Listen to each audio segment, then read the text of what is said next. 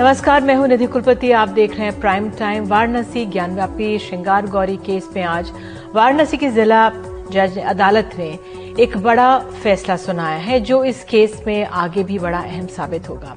Court ने अपने फैसले में कहा है कि ज्ञानवापी श्रृंगार गौरी केस में उन पाँच महिला याचिकाकर्ताओं की याचिका सुनने की योग्य है, जो मस्जिद परिसर में मौजूद श्रृंगार गौरी मंदिर में हर रोज पूजा करने की इजाज़त देने की मांग कर रही हैं।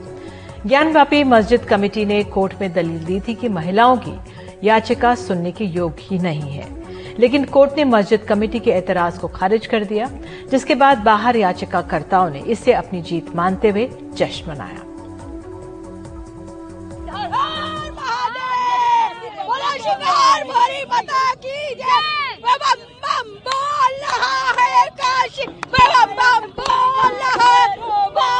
कोई बाकी। कि बम बम बोल रहा है, काशी। बम बम बोल रहा है, काशी। बम बम बोलना भैरो रहा न कोई बाकी। बम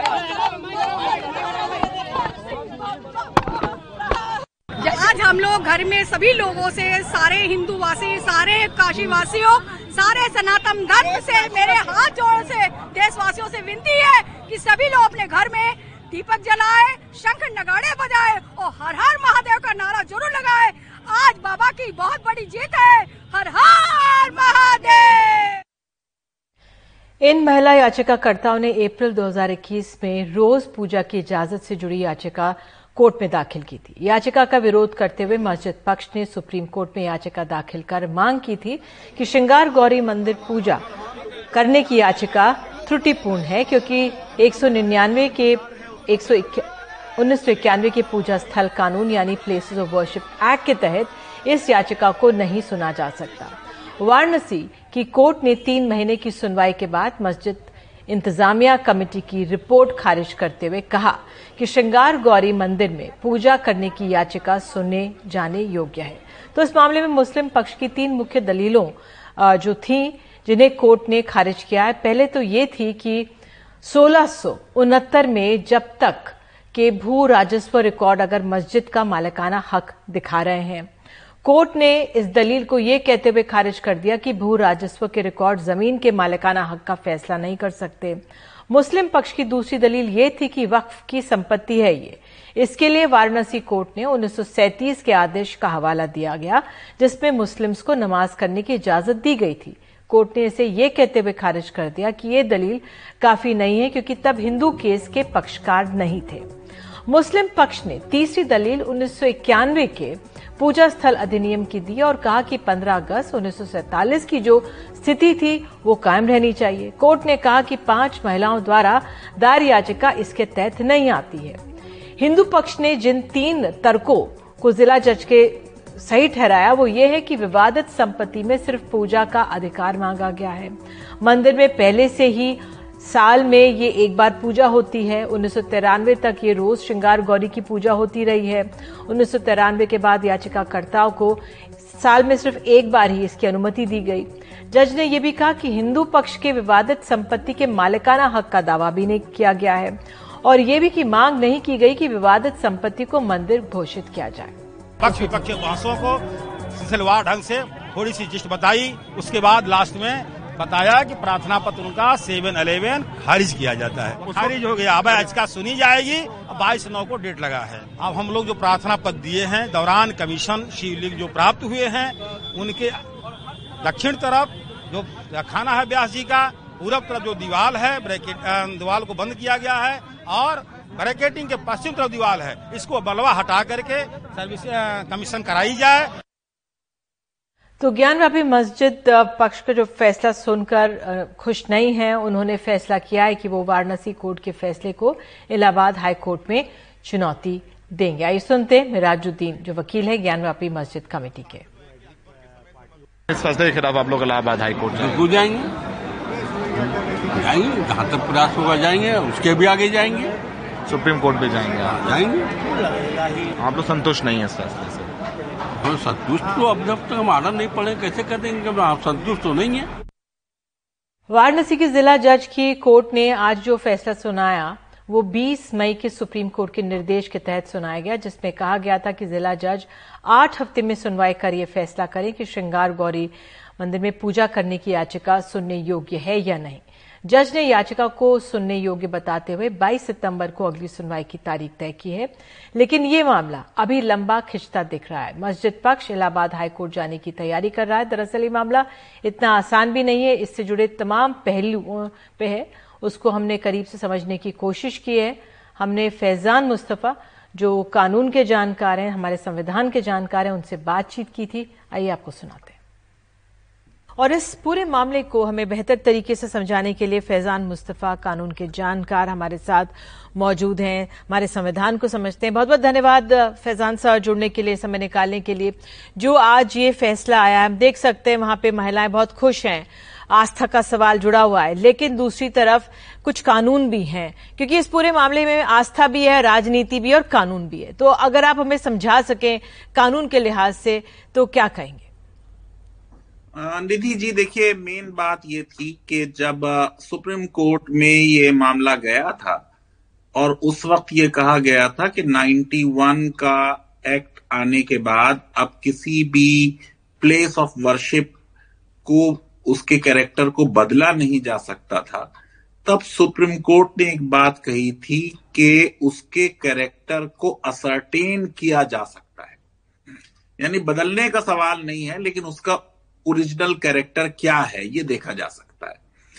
अब आज जो वहाँ के डिस्ट्रिक्ट जज हैं, जिनको ये केस दे दिया गया था सुप्रीम कोर्ट ने सिविल जज से हटा के एक सीनियर जज यानी डिस्ट्रिक्ट जज को दे दिया था, जो वहाँ के सीनियर मोस्ट जज हैं। उनका 26 पेज का ऑर्डर है। और उस ऑर्डर में जितने ऑब्जेक्शंस रेस किए थे, ये निधि जी, बात हो रही है कि इस केस को सुना जाए या ना सुना जाए। अभी फैसला आने की बात नहीं है। जी। तो जो मस्जिद कमेटी ने ऑब्जेक्शन लगाए थे जैसे उन्होंने ये कहा कि वक्फ एक्ट के सेक्शन 85 के हिसाब से किसी वक्फ प्रॉपर्टी के बारे में कोई भी इस तरीके का मुकदमा नहीं चलाया जा सकता। तो जज ने ये कहा कि ये जो वक्फ का मामला है इसमें औरंगज़ेब ने तो वक्फ क्रिएट नहीं किया। आपको याद होगा, बाबरी मस्जिद के केस में भी ये हो चुका था कि वो वक्फ साबित नहीं हुआ था, क्योंकि बाबर के वक्फ का कोई सबूत नहीं मिला था। जबकि मस्जिद के ऊपर जो कुछ लिखा हुआ था, वो वक्फ ट्रीट किया जा सकता था, लेकिन कोर्ट ने उसे नहीं माना। तो यहाँ भी ये कहा गया। दूसरी बात ये कही गई कि जो खसरा का रेवेन्यू रिकॉर्ड है, जिसमें उसको वक्फ की तरह मेंशन किया गया है, उस रिकॉर्ड के आने से वो वक्फ नहीं हो जाता और रेवेन्यू रिकॉर्ड में कोई चीज़ दर्ज हो जाने से किसी की मिल्कियत साबित नहीं होती। ये सुप्रीम कोर्ट के इस तरह के फैसले रहे हैं, डिस्ट्रिक्ट जज ने उन्हें कोर्ट किया है।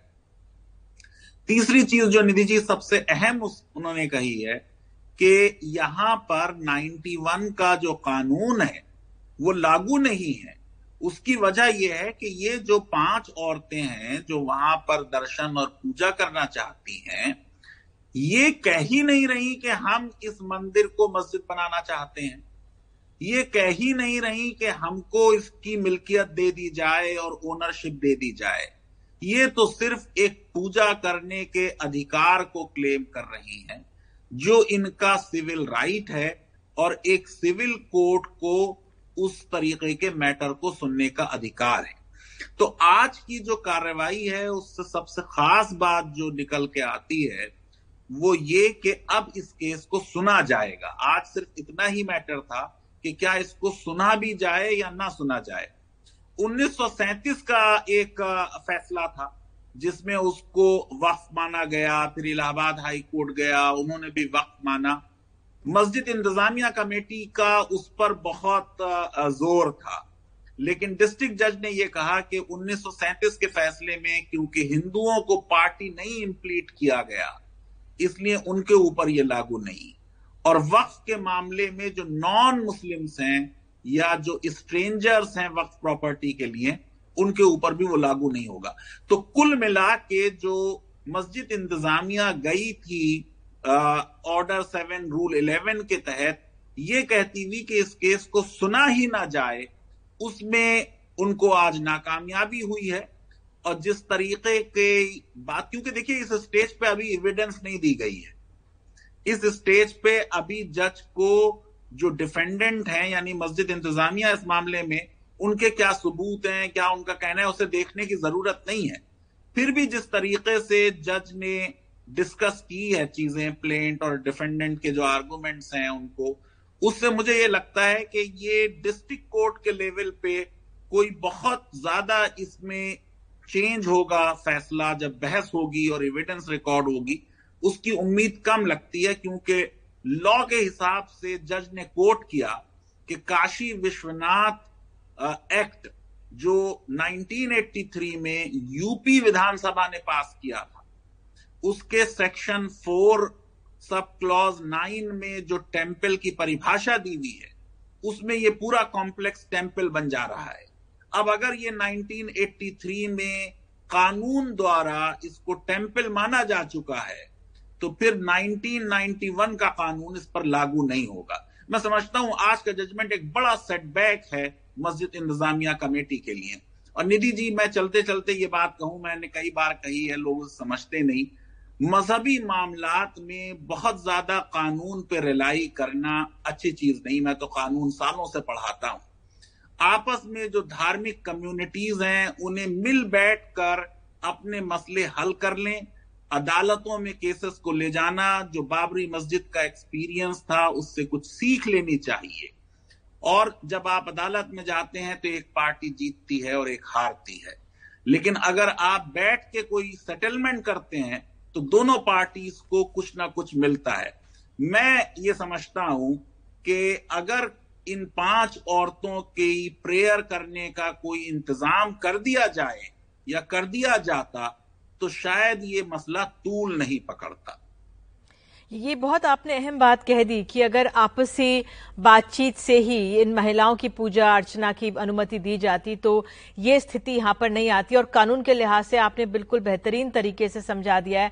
आगे भी आपने बता दिया कि किस तरह का इस पूरे मामले में जा सकता है ये पूरा मामला। अब लेकिन मैं आपसे पूछना चाहूँगी क्योंकि ये महिलाओं ने जो इजाज़त है, साल भर की पूजा की इजाज़त मांगी है। और जो हिंदू पक्ष के वकील हैं हमारे सहयोगी से बातचीत में कह रहे थे कि उन्नीस सौ तिरानवे तक तो यहाँ पे पूजा होती रही थी तो उस पर नहीं आएगा। तो उस लिहाज से क्योंकि क्या होता है कि जिस तरह से मैं भी और आप जानते कि एक, एक कानून होता है फिर आस्था होती है फिर राजनीति होती है। तो जब राजनीति हावी हो जाती है तब खटास आने लगती है तब कड़वाहट आने लगती है। आज बहुत अच्छे एक बनारस के वाराणसी के एक शख्स ने तिलक लगाया हुआ था। उन्होंने कहा कि आए जो भी फैसला लेकिन हम बनारस के लोगों को कुछ नहीं होने वाला है। हम अपने गंगा जमनी तहजीब से रहेंगे। लेकिन जब राजनीतिक रंग चढ़ने लगता है तब थोड़ी मुश्किलें पैदा हो सकती हैं। उस लिहाज से आ, अगर मैं राजनीति की बात ना करूँ, लेकिन कानून की बात करूँ, क्योंकि इसके कई डॉक्यूमेंट्स जो वीडियोस थे, वो भी लीक हो गए थे, उससे भी आस्थाएँ आहत हुई थी। तो इस पे क्या ध्यान रखा जा सकता है कानून के निगाह में आगे? देखिए निधि जी, ऐसा है कि बाबरी मस्जिद के केस में तो सबूतों की बहुत कमी थी, लेकिन यहाँ काशी के मामले में इस बात के ऐतिहासिक सबूत मौजूद हैं कि, इसके कुछ पोर्शन को औरंगज़ेब ने ढाया था। मुझे ये लगता है कि एक तो खैर, धर्म के मामले में राजनीति नहीं होनी चाहिए, और फिर आस्था को लेकर राजनीति ये तो बहुत ही बुरी चीज़ है। लेकिन एक जो रिलीजन का इस्तेमाल करके समाज को पोलराइज किया जाए, वोटों की राजनीति हो, वो देश के लिए अच्छी नहीं है। एक मॉडर्न देश में धर्म का ज़िक्र जितना हमारे यहाँ होता है, मैं उससे वरीड हूँ। इतना धर्म सेंट्रल स्क्वायर में, पब्लिक स्क्वायर में, टीवी पर हर वक्त धर्म, ये देश को उन्नति के रास्ते पे नहीं ले जाएगा। अगर धर्म प्राइवेट हो, लोगों में रिलीजियोसिटी कम हो और स्पिरिचुअलिटी ज़्यादा हो तो अच्छा है। मुझे ये लग रहा है कि हमारे यहाँ रिलीजियोसिटी बढ़ती जा रही है। और स्पिरिचुअलिटी या अध्यात्म बिल्कुल अब नहीं रहा। बिल्कुल, अध्यात्म बढ़े तो ज़्यादा बेहतर है। आप हमारे साथ जुड़े। आपने इस मामले को इतनी गहराई से समझाया, इसके लिए बहुत बहुत धन्यवाद समय निकालने के लिए। और अब बढ़ते हैं एक और अहम मसले पर। मोदी सरकार की नीतियों के खिलाफ कांग्रेस की भारत जोड़ो यात्रा के छह दिन पूरे हो चुके हैं और जैसे जैसे यात्रा आगे बढ़ती जा रही है, कई नए विवाद भी इसके साथ जुड़ने जा रहे हैं। ताज़ा विवाद कांग्रेस की ओर से जारी एक ट्वीट से हो रहा है जिसपे कांग्रेस ने एक खाकी हाफ़ पैंट में आग सुलगते हुए दिखाई है। और आपको बता दें कि खाकी पैंट आरएसएस की पोशाक का हिस्सा है। तो बीजेपी ने इस ट्वीट पर आपत्तिजनक बताते हुए तुरंत इसे वापस लेने की मांग की है। इस पर कांग्रेस का जवाब है कि वो बीजेपी की आक्रामकता का जवाब उसी की तर्ज पर देगी। हमारे सहयोगी उमाशंकर सिंह की रिपोर्ट देखिए।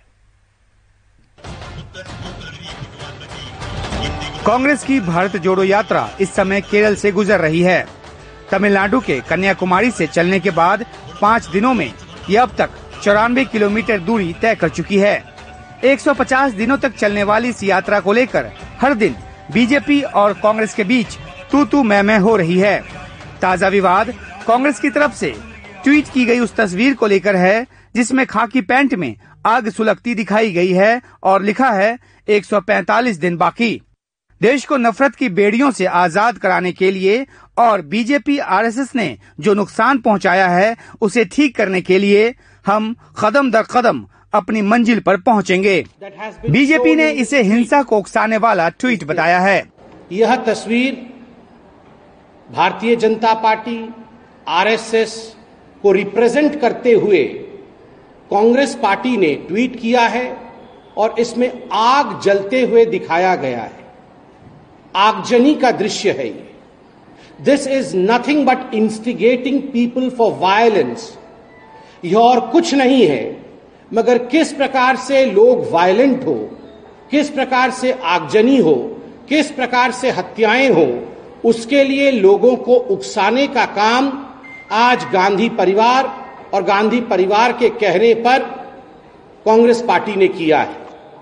खाकी पैंट आरएसएस की पोशाक का हिस्सा है। कांग्रेस इस ट्वीट को हिंसा फैलाने की नीयत से नहीं बल्कि बीजेपी को उसी की भाषा में जवाब देना बता रही है। RSS and the BJP is not used to aggressive responses from the Congress. When the Congress gives an aggressive response, जब हम आक्रामक होते हैं तब वो पीछे हट जाते हैं। तो ये अगर वो आक्रामक होंगे हम डबल आक्रामक होंगे। केंद्रीय मंत्री स्मृति ईरानी ने आरोप लगाया है कि कन्याकुमारी से यात्रा शुरू करने वाले राहुल गांधी स्वामी विवेकानंद मेमोरियल पर नहीं गए। आज मैं पूछना चाहती हूँ कांग्रेस पार्टी से। आप कहते हैं आप यात्रा कर रहे हैं भारत को जोड़ने की। अरे अगर कन्याकुमारी से चले तो कम से कम इतनी निर्लजता तो ना दिखाते। स्वामी विवेकानंद जी को प्रणाम कर कर तो बताते, लेकिन वो भी राहुल गांधी को स्वीकार नहीं। कांग्रेस ने मेमोरियल के अंदर का वीडियो जारी कर स्मृति ईरानी को जवाब दिया। इससे पहले बीजेपी ने भारत यात्रा में इस्तेमाल किए जाने वाले कंटेनरों पर सवाल उठाया। उसके बाद राहुल गांधी की टी शर्ट की कीमत और फिर विवादास्पद बयान देने वाले पादरी जॉर्ज पोनैया के साथ उनकी मुलाकात पर कांग्रेस इसे बेतुका बता रही है। जब अनुराग ठाकुर पार्लियामेंट में बैठकर बैठे हुए हैं और बाहर बोलते हैं, गोली मारो। हम अनुराग ठाकुर के साथ तो पार्लियामेंट में हम उनके साथ काम करते हैं। एक, वो क्या है, साध्वी निरंजना? क्या कहती हैं? क्या कहा उन्होंने? भारत को दो भागों में बांटा। एक रामजादे और एक कुछ और शब्द उन्होंने इस्तेमाल किया।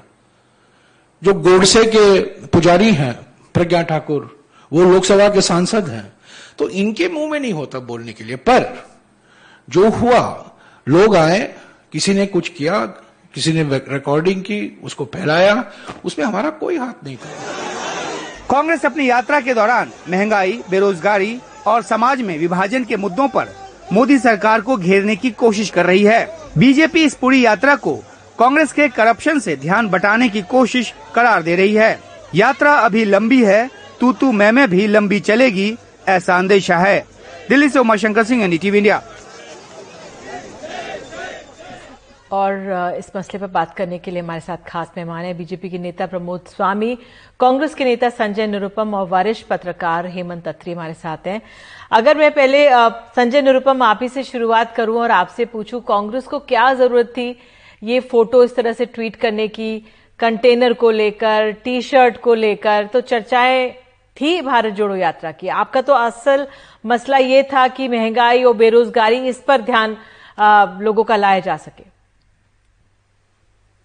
ऐसा है, जो खाकी निकर है, ये कोई राष्ट्रीय ध्वज तो नहीं है इसके साथ किसी प्रकार की कोई छेड़छाड़ नहीं हो सकती, एक प्रोटोकॉल होना चाहिए, एक नेशनल कोड है पार्लियामेंट का अप्रूव किया हुआ, ऐसा कुछ नहीं भारतीय जनता पार्टी के तरफ़ से लगातार भारत जोड़ो यात्रा को बदनाम करने का जो अभियान चल रहा था, जिसमें राहुल गांधी जी ने जो टी शर्ट पहन रखी थी उस टी शर्ट के ऊपर जो टिप्पणी की जाती है और उसको भारतीय जनता पार्टी के ऑफिशियल हैंडल से रिलीज़ किया जाता है।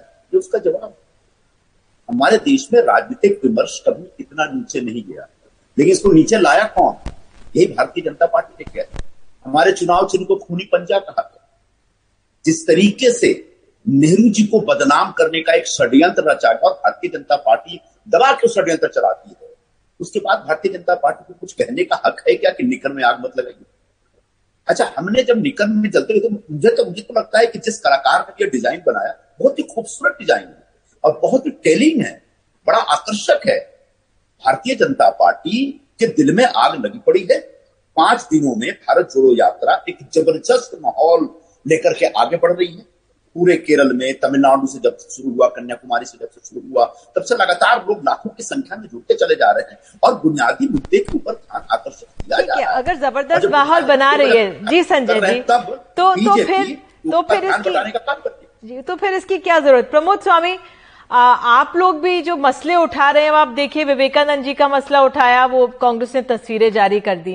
क्या वाकई में इस भारत जोड़ो यात्रा से बीजेपी इतनी परेशान हो रही है कि आए दिन, हर दिन कभी टी शर्ट कभी कंटेनर इन इन चीज़ों को मसला बना रही है? नहीं, बिल्कुल, एक राजनीतिक दल को अपना प्रचार और प्रसार करने का पूरा अधिकार है।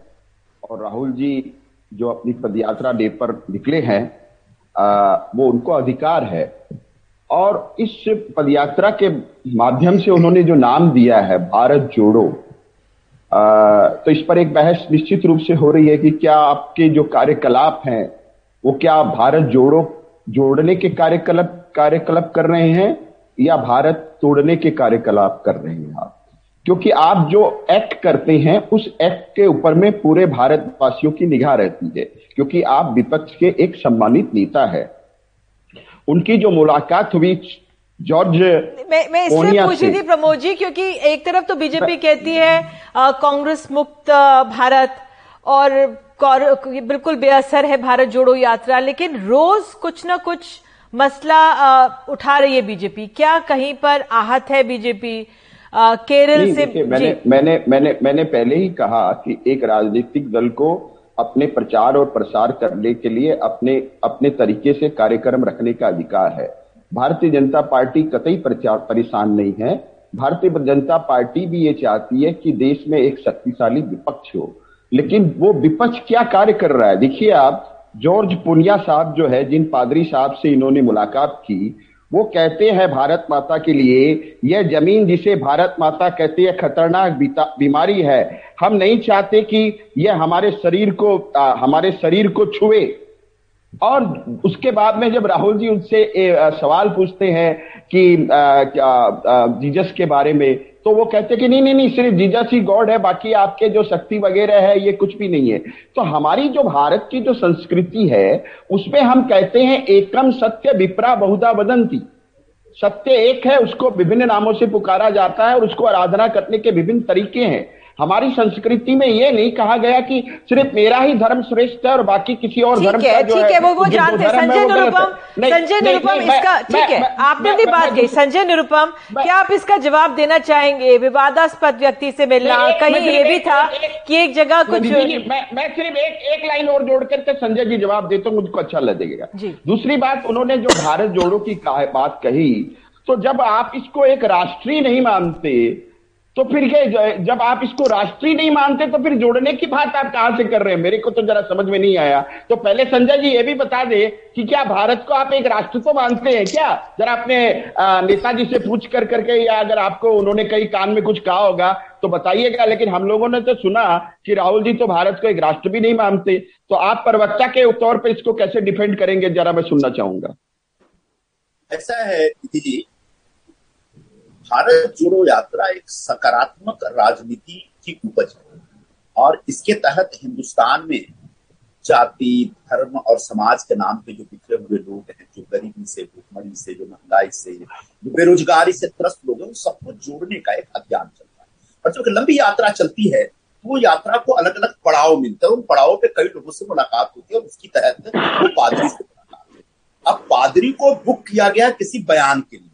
ऐसे बहुत सारे लोग हैं जिनको किसी न किसी बयान के लिए बुक किया जाता है। क्या उनसे मिलना बंद कर दिया जाएगा? क्या उनसे जुड़ना एक नागवार होगा? अगर ऐसा है तो प्रधानमंत्री नरेंद्र मोदी जी अचानक पाकिस्तान चले जाते हैं जाके नवाज़ शरीफ से मिलाते हैं, जिस पाकिस्तान ने हिंदुस्तान को इतना तबाह किया, हिंदुस्तान में लगातार आतंकवाद को निर्यात किया है तो क्या हम कहें कि वो पाकिस्तान के समर्थक हो गए मोदी जी? तो इस प्रकार की बातों का कोई अर्थ नहीं है।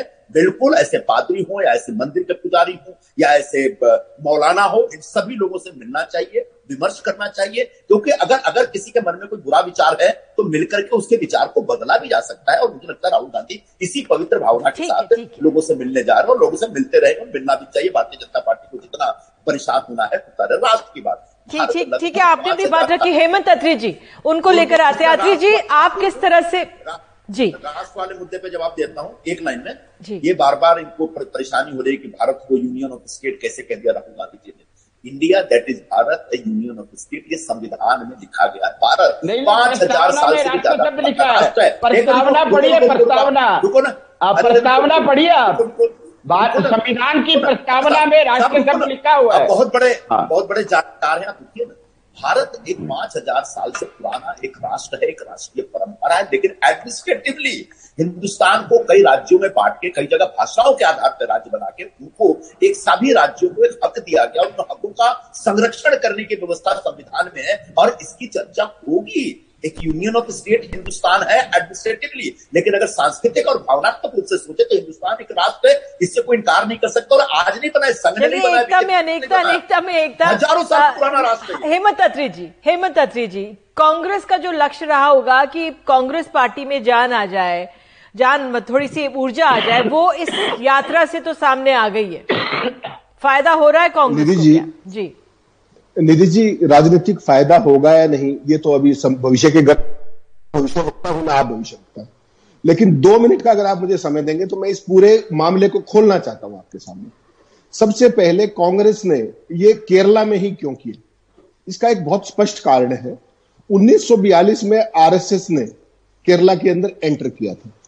और आपको जानकर हैरानी होगी, और ये मैं नहीं कह रहा, ये बीजेपी जो आरएसएस के जो ज्वाइंट जनरल सेक्रेटरी थे मिस्टर कृष्ण गोपाल, उन्होंने 2020 में कहा था कि देश के अंदर सबसे ज़्यादा आरएसएस की शाखाएँ केरला के अंदर पहली बात। अब आप मुझसे सवाल पूछेंगे कि आरएसएस की इतनी शाखाएँ हैं तो केरला में भाजपा मज़बूत क्यों नहीं हो पाई? तो उसका जवाब 2016 में, भाजपा के ही एकमात्र विधायक ना भूतों ने भविष्य पहले वाले जो थे, जो चुने गए थे 2016 में, उन्होंने ये कहा कि केरला के अंदर भाजपा इसलिए मज़बूत नहीं हो पाई क्योंकि वहाँ पर पढ़े लिखे लोग और तीन से चार अखबार रोज पढ़ते। ये तो मैं इसकी बैकड्रॉप बताना चाह रहा था उन्नीस से लेकर के 1942 में आरएसएस वहाँ एंटर की और 1947 में गुरु गोवलकर एक सभा कर रहे थे और जहाँ पर कथित तौर पे वाम मोर्चा ने उनकी सभा पर हमला किया था। तो ये लड़ाई तब से चल के आज तक चली आ रही है, पिछहत्तर साल गए मेरा सवाल यह है कि कांग्रेस पार्टी ने जो आज ये एग्रेसिव पोस्टर लिया है कांग्रेस पार्टी हमेशा से अहिंसा की पार्टी रही है गांधी जी की पार्टी रही है। उनको इस तरह का शब्द, अब दोनों बातें मैं कहना चाहूँगा कि कांग्रेस को यह नहीं करना चाहिए था, क्योंकि राजनीतिक संवाद जो है, वो सभ्य और शालीनता के दायरे में होना चाहिए, एक बात। लेकिन यह कहते हुए मैं एक बात और भी कहना चाहूँगा, निधि जी, अगर आप इजाज़त दें, कि जिस तरीके से केंद्र का मंत्री दिल्ली के अंदर बैठ के ये कहता है कि देश के गद्दारों को या रामजादे या कुछ और। तो इस देश का संवाद, इस देश का पॉलिटिकल नैरेटिव कहाँ जा रहा है? केरला के अंदर यह बात कहने का एक अर्थ है कि Congress party all out aggressive है। उसका एक कारण है निधि जी, और जो बीजेपी जितना एग्रेसिव है नॉन इश्यूज़ के ऊपर। मैं कहना चाहूँगा नॉन इश्यूज़ के ऊपर। इश्यूज़ क्या है? महँगाई और बेरोजगारी और भारत जोड़ो और सांप्रदायिक सद्भाव। और बीजेपी किन चीज़ को इशू बना रही है कि स्वामी विवेकानंद के आने गए केंद्र की मंत्री स्पष्ट झूठ बोल रही है, देश के सामने। और कोई माफ़ी मांगने वाला नहीं है, कोई माफ़ी देने वाला नहीं है। आप कौन सी शर्ट पहन रहे हैं? वो पार्टी पूछ रही है जिनका प्रधानमंत्री दस लाख रुपए की शर्ट पहनता है। वो किस कंटेनर में चल रहे हैं? वो वो पार्टी पूछ रही है जिनका प्रधानमंत्री पिचासी सौ करोड़ रुपए के जहाज़ में चलता है। बीजेपी ने नैरेटिव लूज कर दिया है। बेचैनी है, और उसका कारण बताता हूँ मैं आपको, क्या निधि सोवा महीना चल रहा है बीजेपी की सरकार का केंद्र में, और उनको विपक्ष की आदत नहीं रही। सोवा महीना है, आज से ठीक पंद्रह दिन बाद मोदी जी को शपथ लिए हुए सौ महीने हो जाएँगे। बीजेपी को जब विपक्ष की आदत ही नहीं रही तो वो यही सब करेंगे। और कांग्रेस पार्टी का ऐसे में मुख्य विपक्षीय दल होने के नाते ये और बड़ा दायित्व बन जाता है कि वो इस तरह की चीज़ों में फंसे ही ना, कि नैरेटिव स्लिप हो।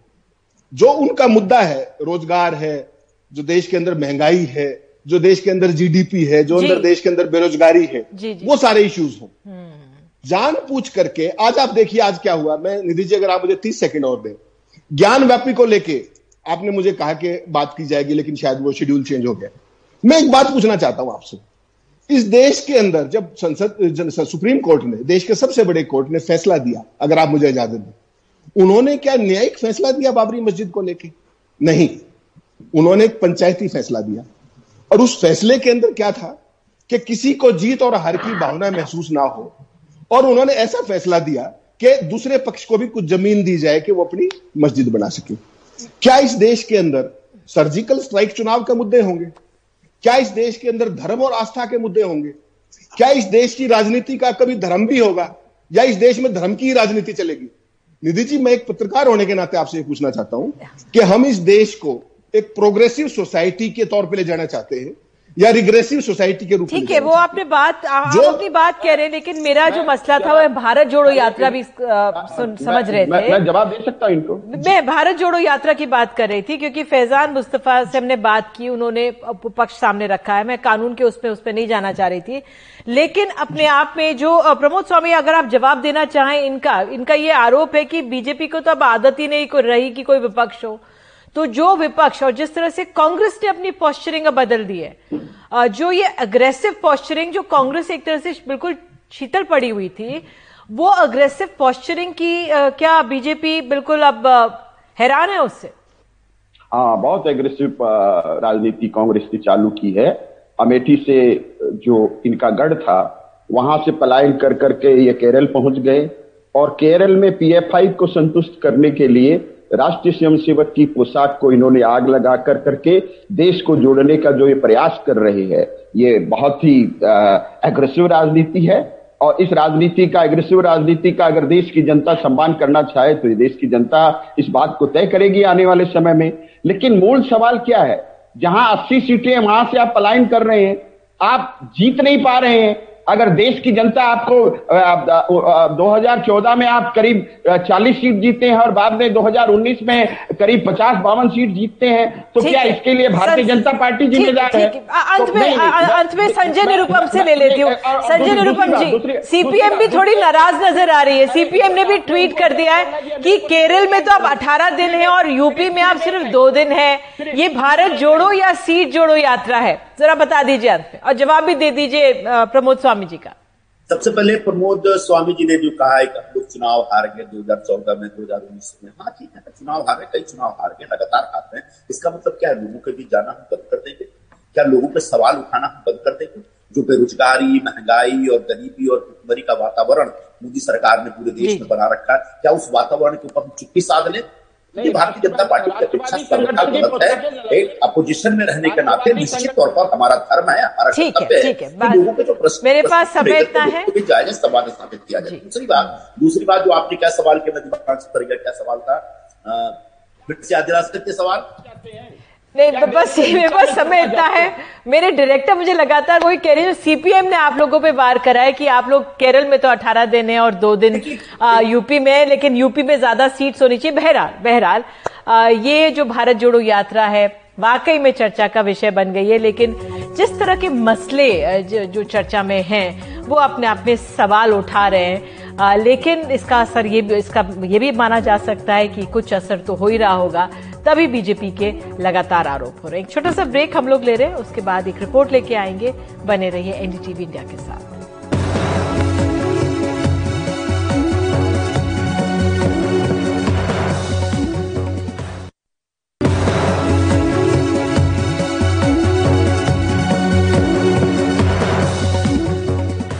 कोरोना के बाद अब भारतीय रेलवे कमाई की राह पर है। पिछले साल के मुकाबले इस साल के पाँच महीनों से रेलवे की कुल कमाई 38 प्रतिशत बढ़ी है। पैसेंजर से होने वाली कमाई में तो 116 फ़ीसदी की बढ़ोतरी हुई है। पर आखिर इस बढ़ोतरी की वजह क्या है? देखिए परिमल कुमार की रिपोर्ट। घाटे में दौड़ती रेलवे ने कमाई की पटरी पर रफ्तार पकड़ी है। लंबे वक्त तक रही कोरोना की मार, लेकिन अब कमाई की रफ्तार। कमाई बढ़ने की कई वजह जानकार बताते हैं। कोरोना से पहले रोज सत्रह सौ अड़सठ मेल एक्सप्रेस चलती थी, अब वो बढ़कर 2000 के करीब हो गई हैं। फ़िलहाल 2700 पैसेंजर ट्रेन है। इनमें करीब 70 फ़ीसद पैसेंजर ट्रेनों के आगे नंबर में शून्य लगा है, यानी उनमें अब भी कोरोना के वक्त लागू मेल एक्सप्रेस का किराया ही लिया जा रहा है। इससे रेलवे को 100 से सवा सौ करोड़ रुपए की कमाई हो रही है। कई कैटेगरी में मिलने वाला रेलवे कंसेशन भी अब सिमट गया है। वहीं कोल ऑटोमोबाइल के रैक्स में पिछले साल की तुलना में काफ़ी इजाफा हुआ है। साथ ही पार्सल और ई ऑक्शनिंग ने भी राजस्व बढ़ाने में अहम भूमिका निभाई है।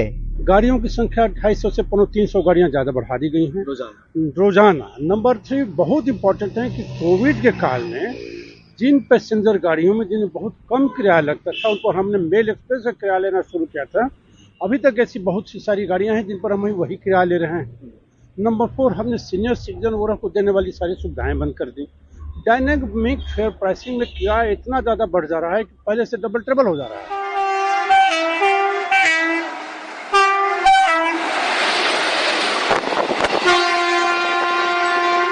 नई दिल्ली से परिमल कुमार एनडीटीवी इंडिया